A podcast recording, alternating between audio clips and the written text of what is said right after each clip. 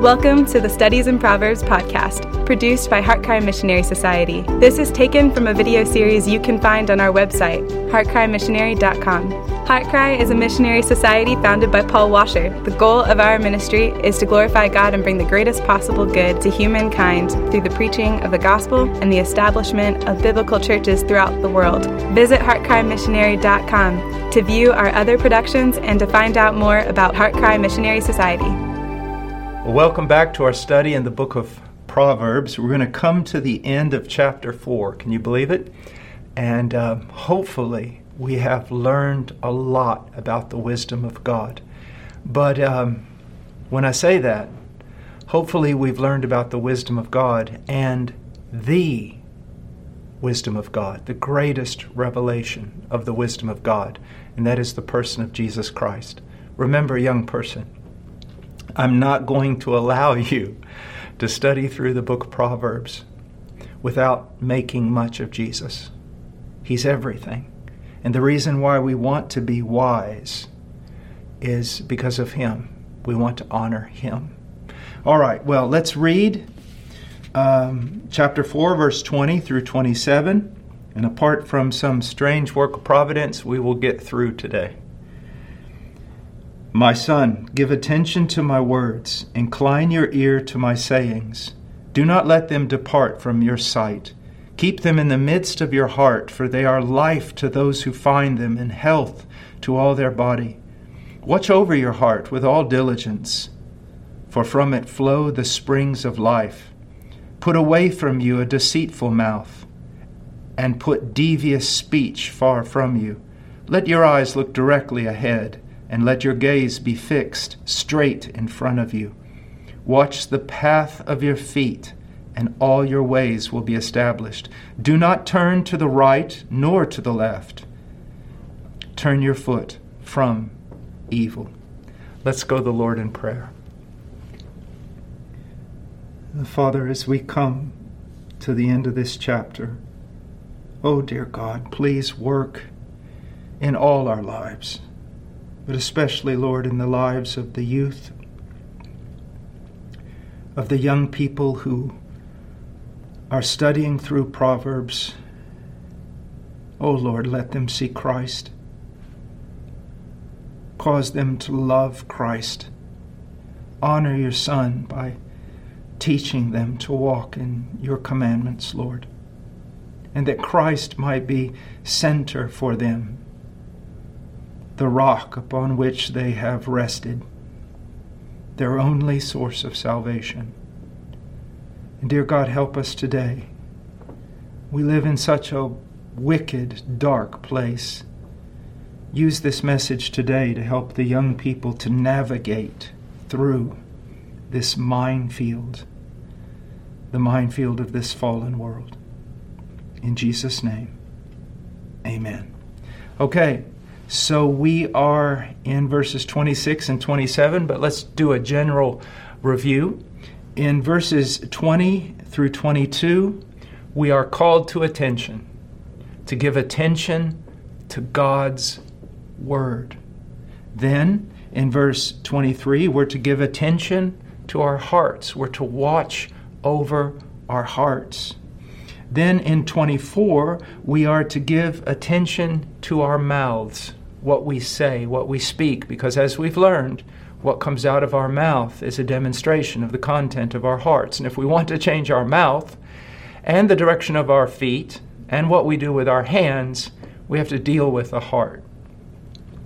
Now in verse 26, watch the path of your feet, and all your ways will be established. Do not turn to the right nor to the left. Turn your foot from evil. Navigation, learning how to walk in a very, very, very dark and dangerous place. And young person, do not be afraid in the sense of being paralyzed with fear, but allow the reality of this fallen world to seep in to your understanding, that you realize you're living behind enemy lines and that there's not any light in this world, and that there are dangers all over the ground whether you want to call them bombs or booby traps, know that there are snares set everywhere. And you and I need to learn how to navigate through this life. And we don't make it through by doing what is right in our own eyes, and we certainly don't make it through by doing what is right in the eyes of this fallen world. So let's go and let's look at this text. Let's start in verse 26. He says, "Watch the path of your feet." Literally, clear a way for your foot. Make a way, clear it out, and then walk. The idea is ponder the path of your feet. Look at where you're walking. Now, I've always said, you know, even when I was a little boy and we'd be fishing at the pond or the swamps or the river or something, you always watched where you put your foot, because where I lived, there was a thing called a water moccasin, and that's not a shoe. That is the ugliest, nastiest, meanest snake on the planet, some would argue. And so as little boys, we were taught, always watch where you're stepping. And if you're stepping in a pile of brush or something, clear it away a bit. Why? Because there could be one of those moccasins under the brush that you can't see. Ponder the path of your feet. Now, when we go to Ephesians 5, we see a New Testament application of this, verses 15 through 17.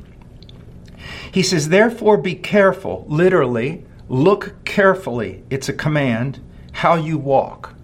Don't walk as unwise men, but as wise men." Now, how does an unwise man walk? When we look at the book of Proverbs, we see that a fool is quick to rush in to danger without even thinking about it. When I was, especially when I first started working in Peru and would go into the jungle, I was like a shadow to the Peruvians who knew well the jungle. I knew I did not have the wisdom that they had with regard to which river to swim in, or when to get out of the boat, or what animal to touch, or what path to choose. I knew I didn't know all that. I wasn't wise with regard to the jungle. Now, as a little boy, you could put me in the woods, and I could hunt squirrels all day and not get lost. But the jungle was a completely different matter. Now, look at what's going on. I recognized I'm out of my league. And see, that's one of the things that a wise man does. He recognizes, look, I'm in a dangerous place.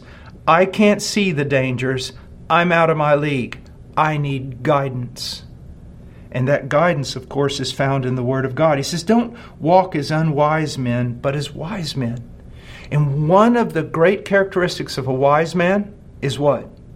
He receives instruction, doesn't he? We learned that at the very beginning of our study.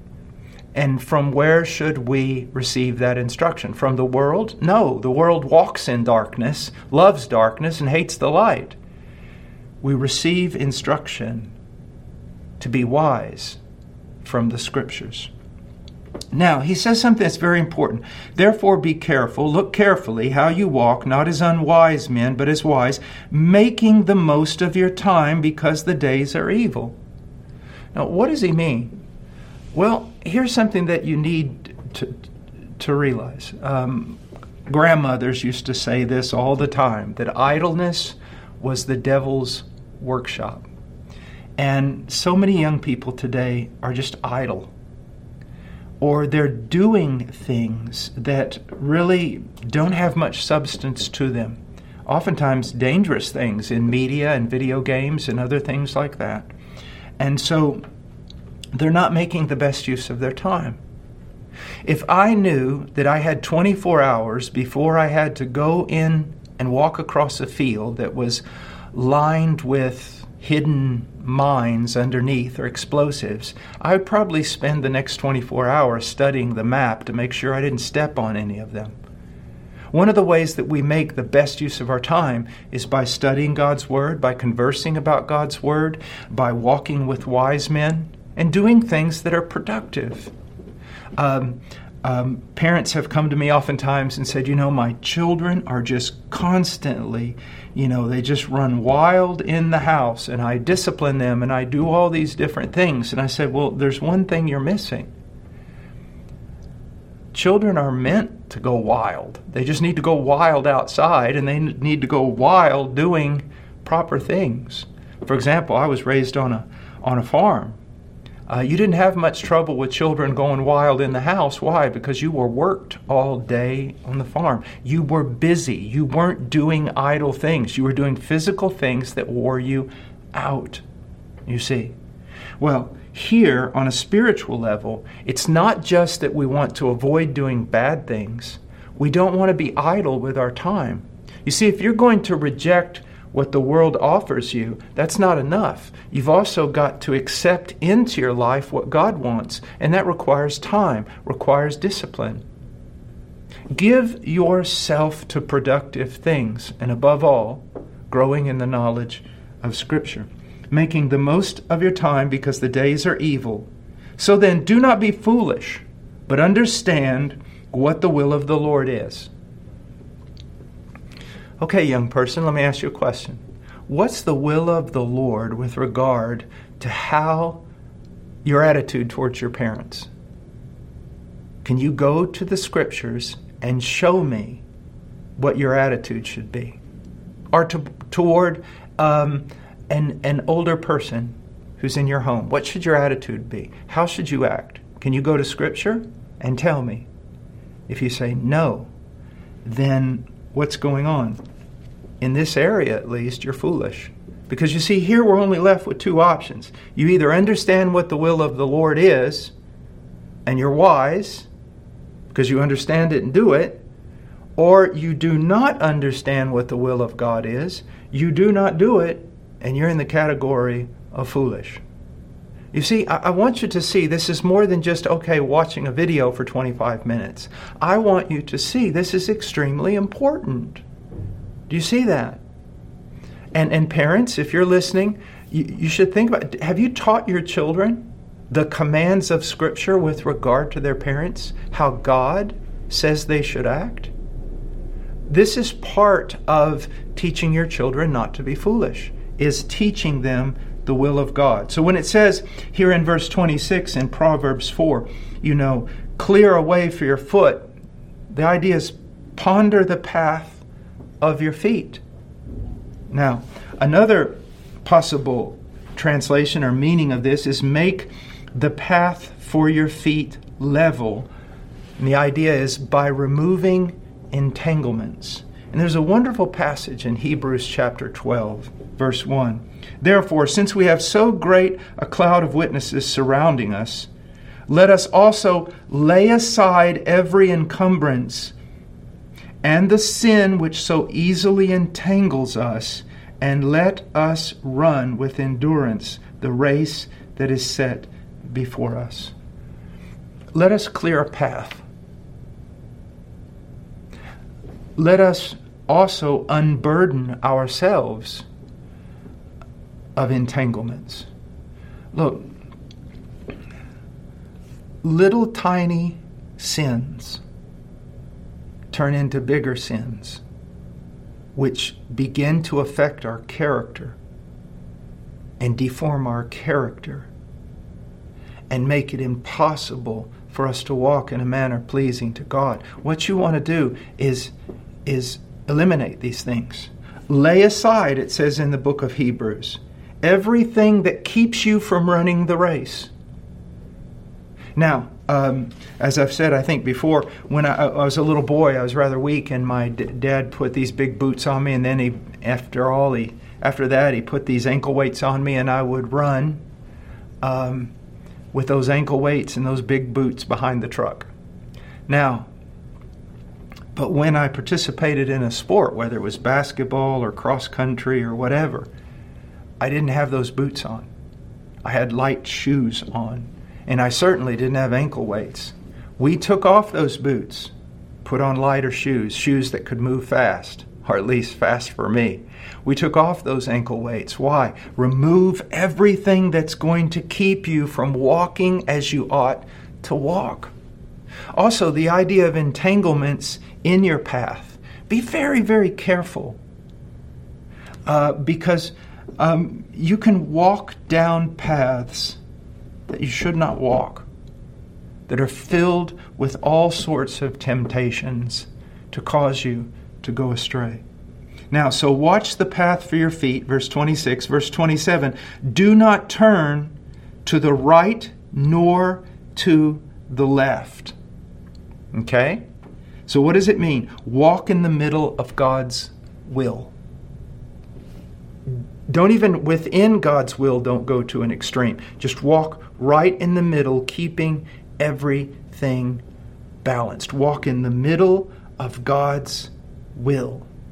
Many preachers have said this, that walking in the will of God is like walking on a very narrow path with deep ditches, dangerous ditches, better maybe ravines on both sides.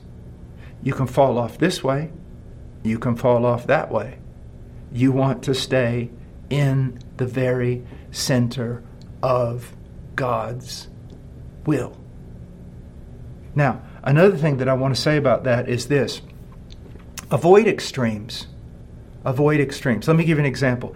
Is it the will of God for a man to have a ministry? Yes, it is. In the church. But let's say that man is married.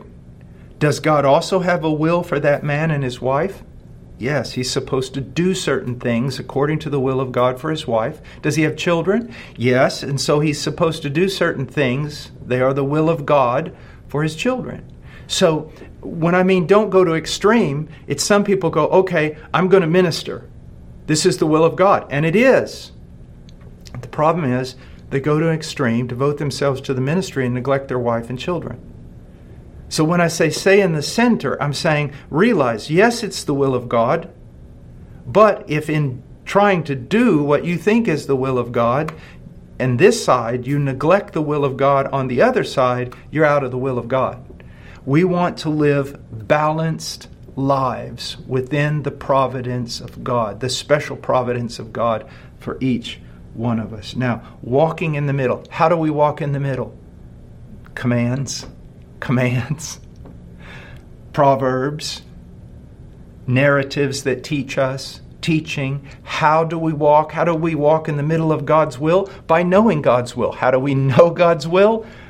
By knowing God's will in His Word. Young person, we're always going to go back to this.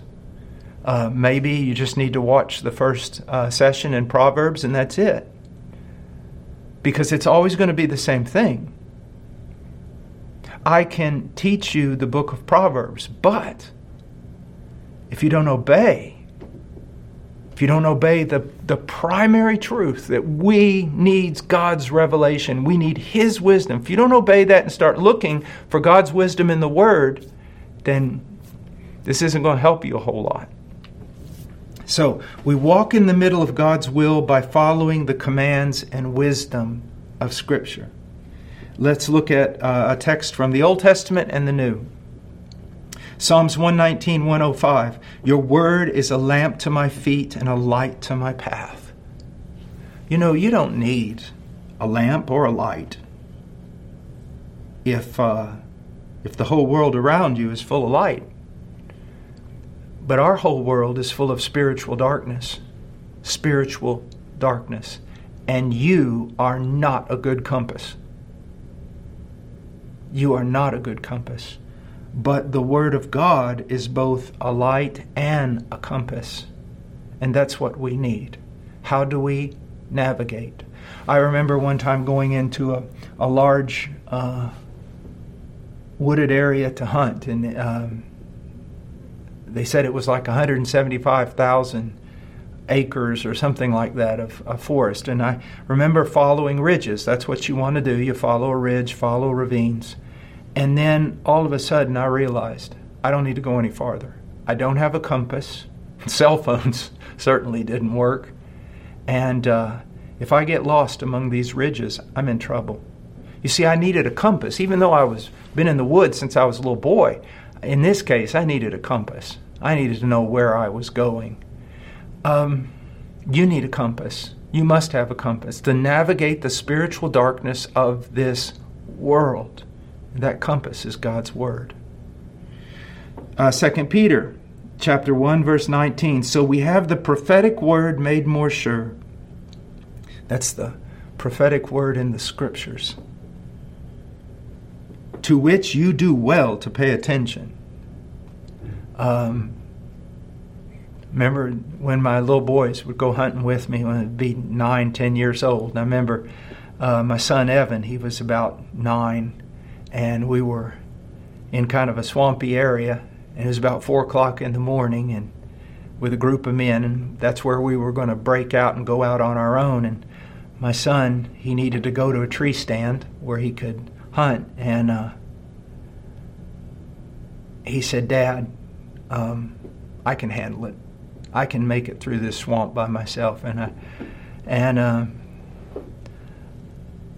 I said, "You would do well, son, to let me go with you this time." Now, I think the next day he did go by himself, but I told him, I said, "You would do well to let Dad go with you. You can get turned around in this swamp pretty quick." So he's saying you would do well to pay attention, okay? To the Word as a lamp shining in a dark place. Dark, pitch dark. It's not only not going to be able to show you the right way, it's going to try to convince you to go the wrong way. You need a lamp. You need the Word of God. Until the day dawns and the morning star arises in your heart. The Word of God needs to become a part of you. That it's just a constant reminder, like a constant light, constantly answering the questions that are laid before you, because you've not only read it and studied it, you've internalized it. Young person, if all you learn out of this study is that you need Christ and you need Christ's Word, then you've learned enough. Now he says, turn your foot from evil. Turn your foot from evil. Now, it's saying when you see evil, get away. Get away. Get away.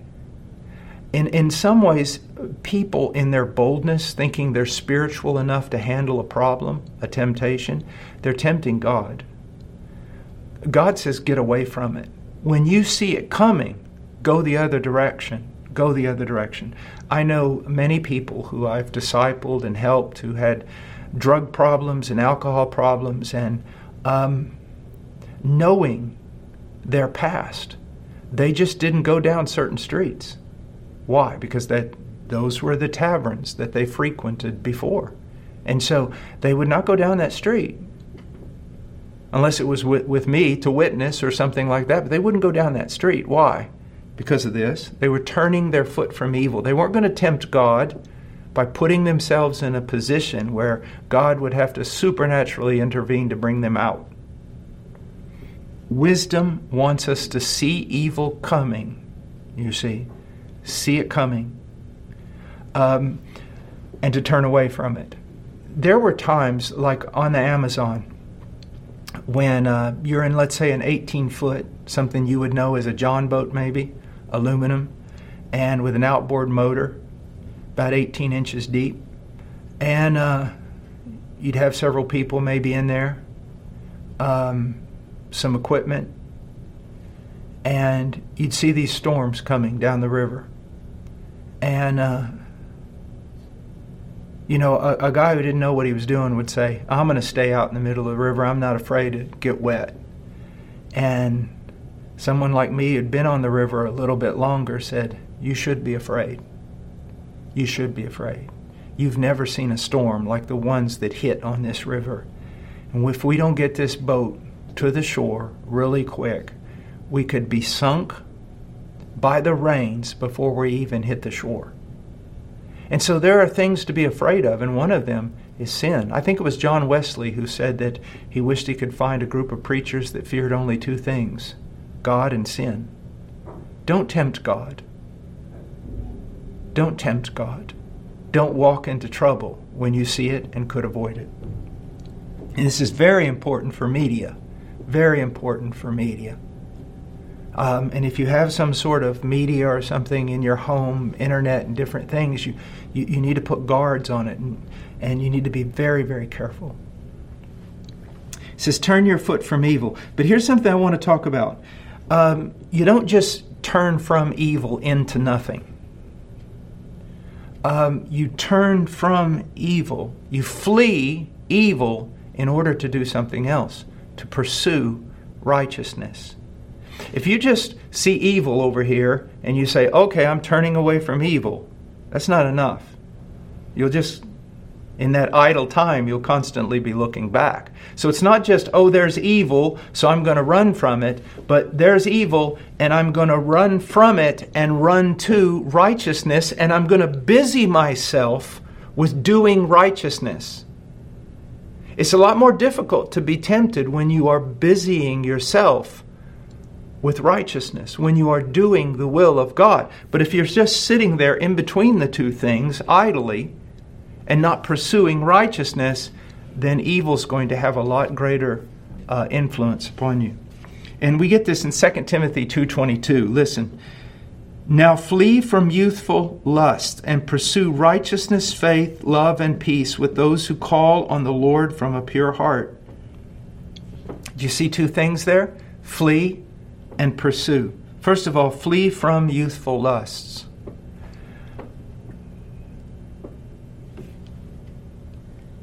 Even though we're Christians, or those of us who have trusted in Christ, we've been regenerated by the Holy Spirit, we're truly Christian, there is something in us called the flesh. There's this unregenerated aspect of our person that still pulls us away and fights against righteousness within us.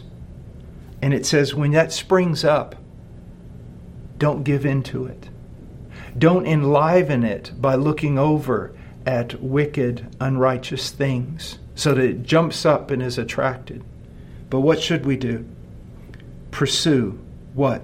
Righteousness. What is righteousness? Conformity to the nature and will of God. Pursue it. Chase after it. Run after it. Okay? Run after it. Faith. Pursue faith. How do you do that? By growing in your knowledge of the promises as they are set forth in Scripture, because faith is impossible without the Word of God. Love. This is not some romantic, emotional thing. This is love according to 1 Corinthians 13, which has to do with conformity to Christ and demonstrating that conformity to Christ to other people. Peace. We live in a world that is hostile. Working for peace, being a peacemaker, is a full-time job. And know that when you're doing this, you're not alone. You're doing it with all who call on the Lord from a pure heart. One of the characteristics of genuine Christianity, and this is very, very good in order to examine yourself. If you see a person who's constantly running to lust and never pursuing righteousness, faith, love, and peace, it's very doubtful they're a Christian, even though they say they are. Christians, although very fallible, still have to deal with sin, still have to confess sin. They are going to be marked, at least mature Christians are going to be marked by what? Running away from lust and chasing after righteousness, faith, love, and peace. So you see, we're not just reading the Bible to read the Bible. We're reading the Bible because we're pursuing righteousness. Now also, in 1 Timothy 6:11, it says, but flee from these things, these ignoble things, not just bad things, but things that aren't worthy of a Christian. Flee from these things, you man of God. Okay, again, run, flee, but then look what he says, and pursue righteousness, godliness, faith, love, perseverance, and gentleness. So always, it's not just take away, but it's take away in order to give. Take away that which is contrary to the will of God in order to receive that which is in agreement with the will of God. Run from certain things. Run from them. Pursue other things, righteous things. things according to the will of God. Now why? It says in verse 26, all your ways will be established. That it can be translated, all your ways will be sure, secure. It means, going back to Psalms chapter 1, the Lord knows the way of the righteous. The Lord is going to be intimately involved in your life to help you. Also, your ways are going to be sure because you're not constantly going to be thinking, is this the right way? Is this the right way? Am I right? Am I wrong? Because you will be judging the right way by the Word of God. You will not be wandering. You will walk with the confidence of a man or woman who knows that he or she is in the very center of God's will, protected by that will, and shepherded by that will. Now let's look at that again. If you let God's Word direct your path, it doesn't mean your life will be easy. It doesn't mean that you will live long, die in your 90s. It doesn't mean that you won't have terrible trials. But it will mean that in all of the experiences of life that you will be confronted with, you will have the strong confidence that you are standing in the right path and that God is with you. And I want to point out something. Notice that I said protected by God's will and shepherded by God's will. You know, the Lord is my shepherd, I shall not want. Well, how is He your shepherd? He is a shepherd by His invisible providence of caring for us even when we can't see. But He's also a shepherd by leading us according to His Word. So God's shepherding of His people, for the most part, is by His Word. He tells us what to do, where to go. But also notice that I've put here, not only are we shepherded by God's Word, we're protected by His Word and His will. Let's think about something for a moment. Let's say a man is unfaithful to his wife and divorces her, and he goes into a bar and he gets drunk and he gets in a car and he drives far beyond the speed limit and he crashes and kills himself. How can could the will of God have protected that man? Well, let's just look. First of all, God hates divorce. If the man had not gotten the divorce in order to free himself up to go into the bar, he wouldn't have gotten drunk and he wouldn't have gotten in a wreck and died. But let's look more. So if he had simply been faithful to his wife and not gone to the bar, that would have ended the matter. If he'd have followed God's will with regard to his marriage. But then let's say that the other command, God speaks against drunkenness and in being in a place that is frequented by drunks. If he had obeyed God's will in this and not gotten drunk, he wouldn't have got in the accident. Then let's go on. Let's even just remove that part. And he is driving twice the speed limit. Well, he's violating God's will. You say, well, God doesn't talk about speed limits. No, but God does talk about submission to the government when it's not contrary to the law of God. So you see, when we put ourselves in God's will, when we're wanting to know His will, we're studying His will, we're praying to have understanding of His Word, we're seeking wise counsel, we're listening to good expository preaching, we're listening to elders and those who have authority, like parents. It protects us. It protects us. Well, we've come to the end, believe it or not, of chapter 4. And the next time, in God's providence, according to God's will, if there is a next time, we will begin chapter 5, verse 1. God bless you. Thank you for listening to the Studies in Proverbs podcast produced by HeartCry Missionary Society. Visit heartcrymissionary.com.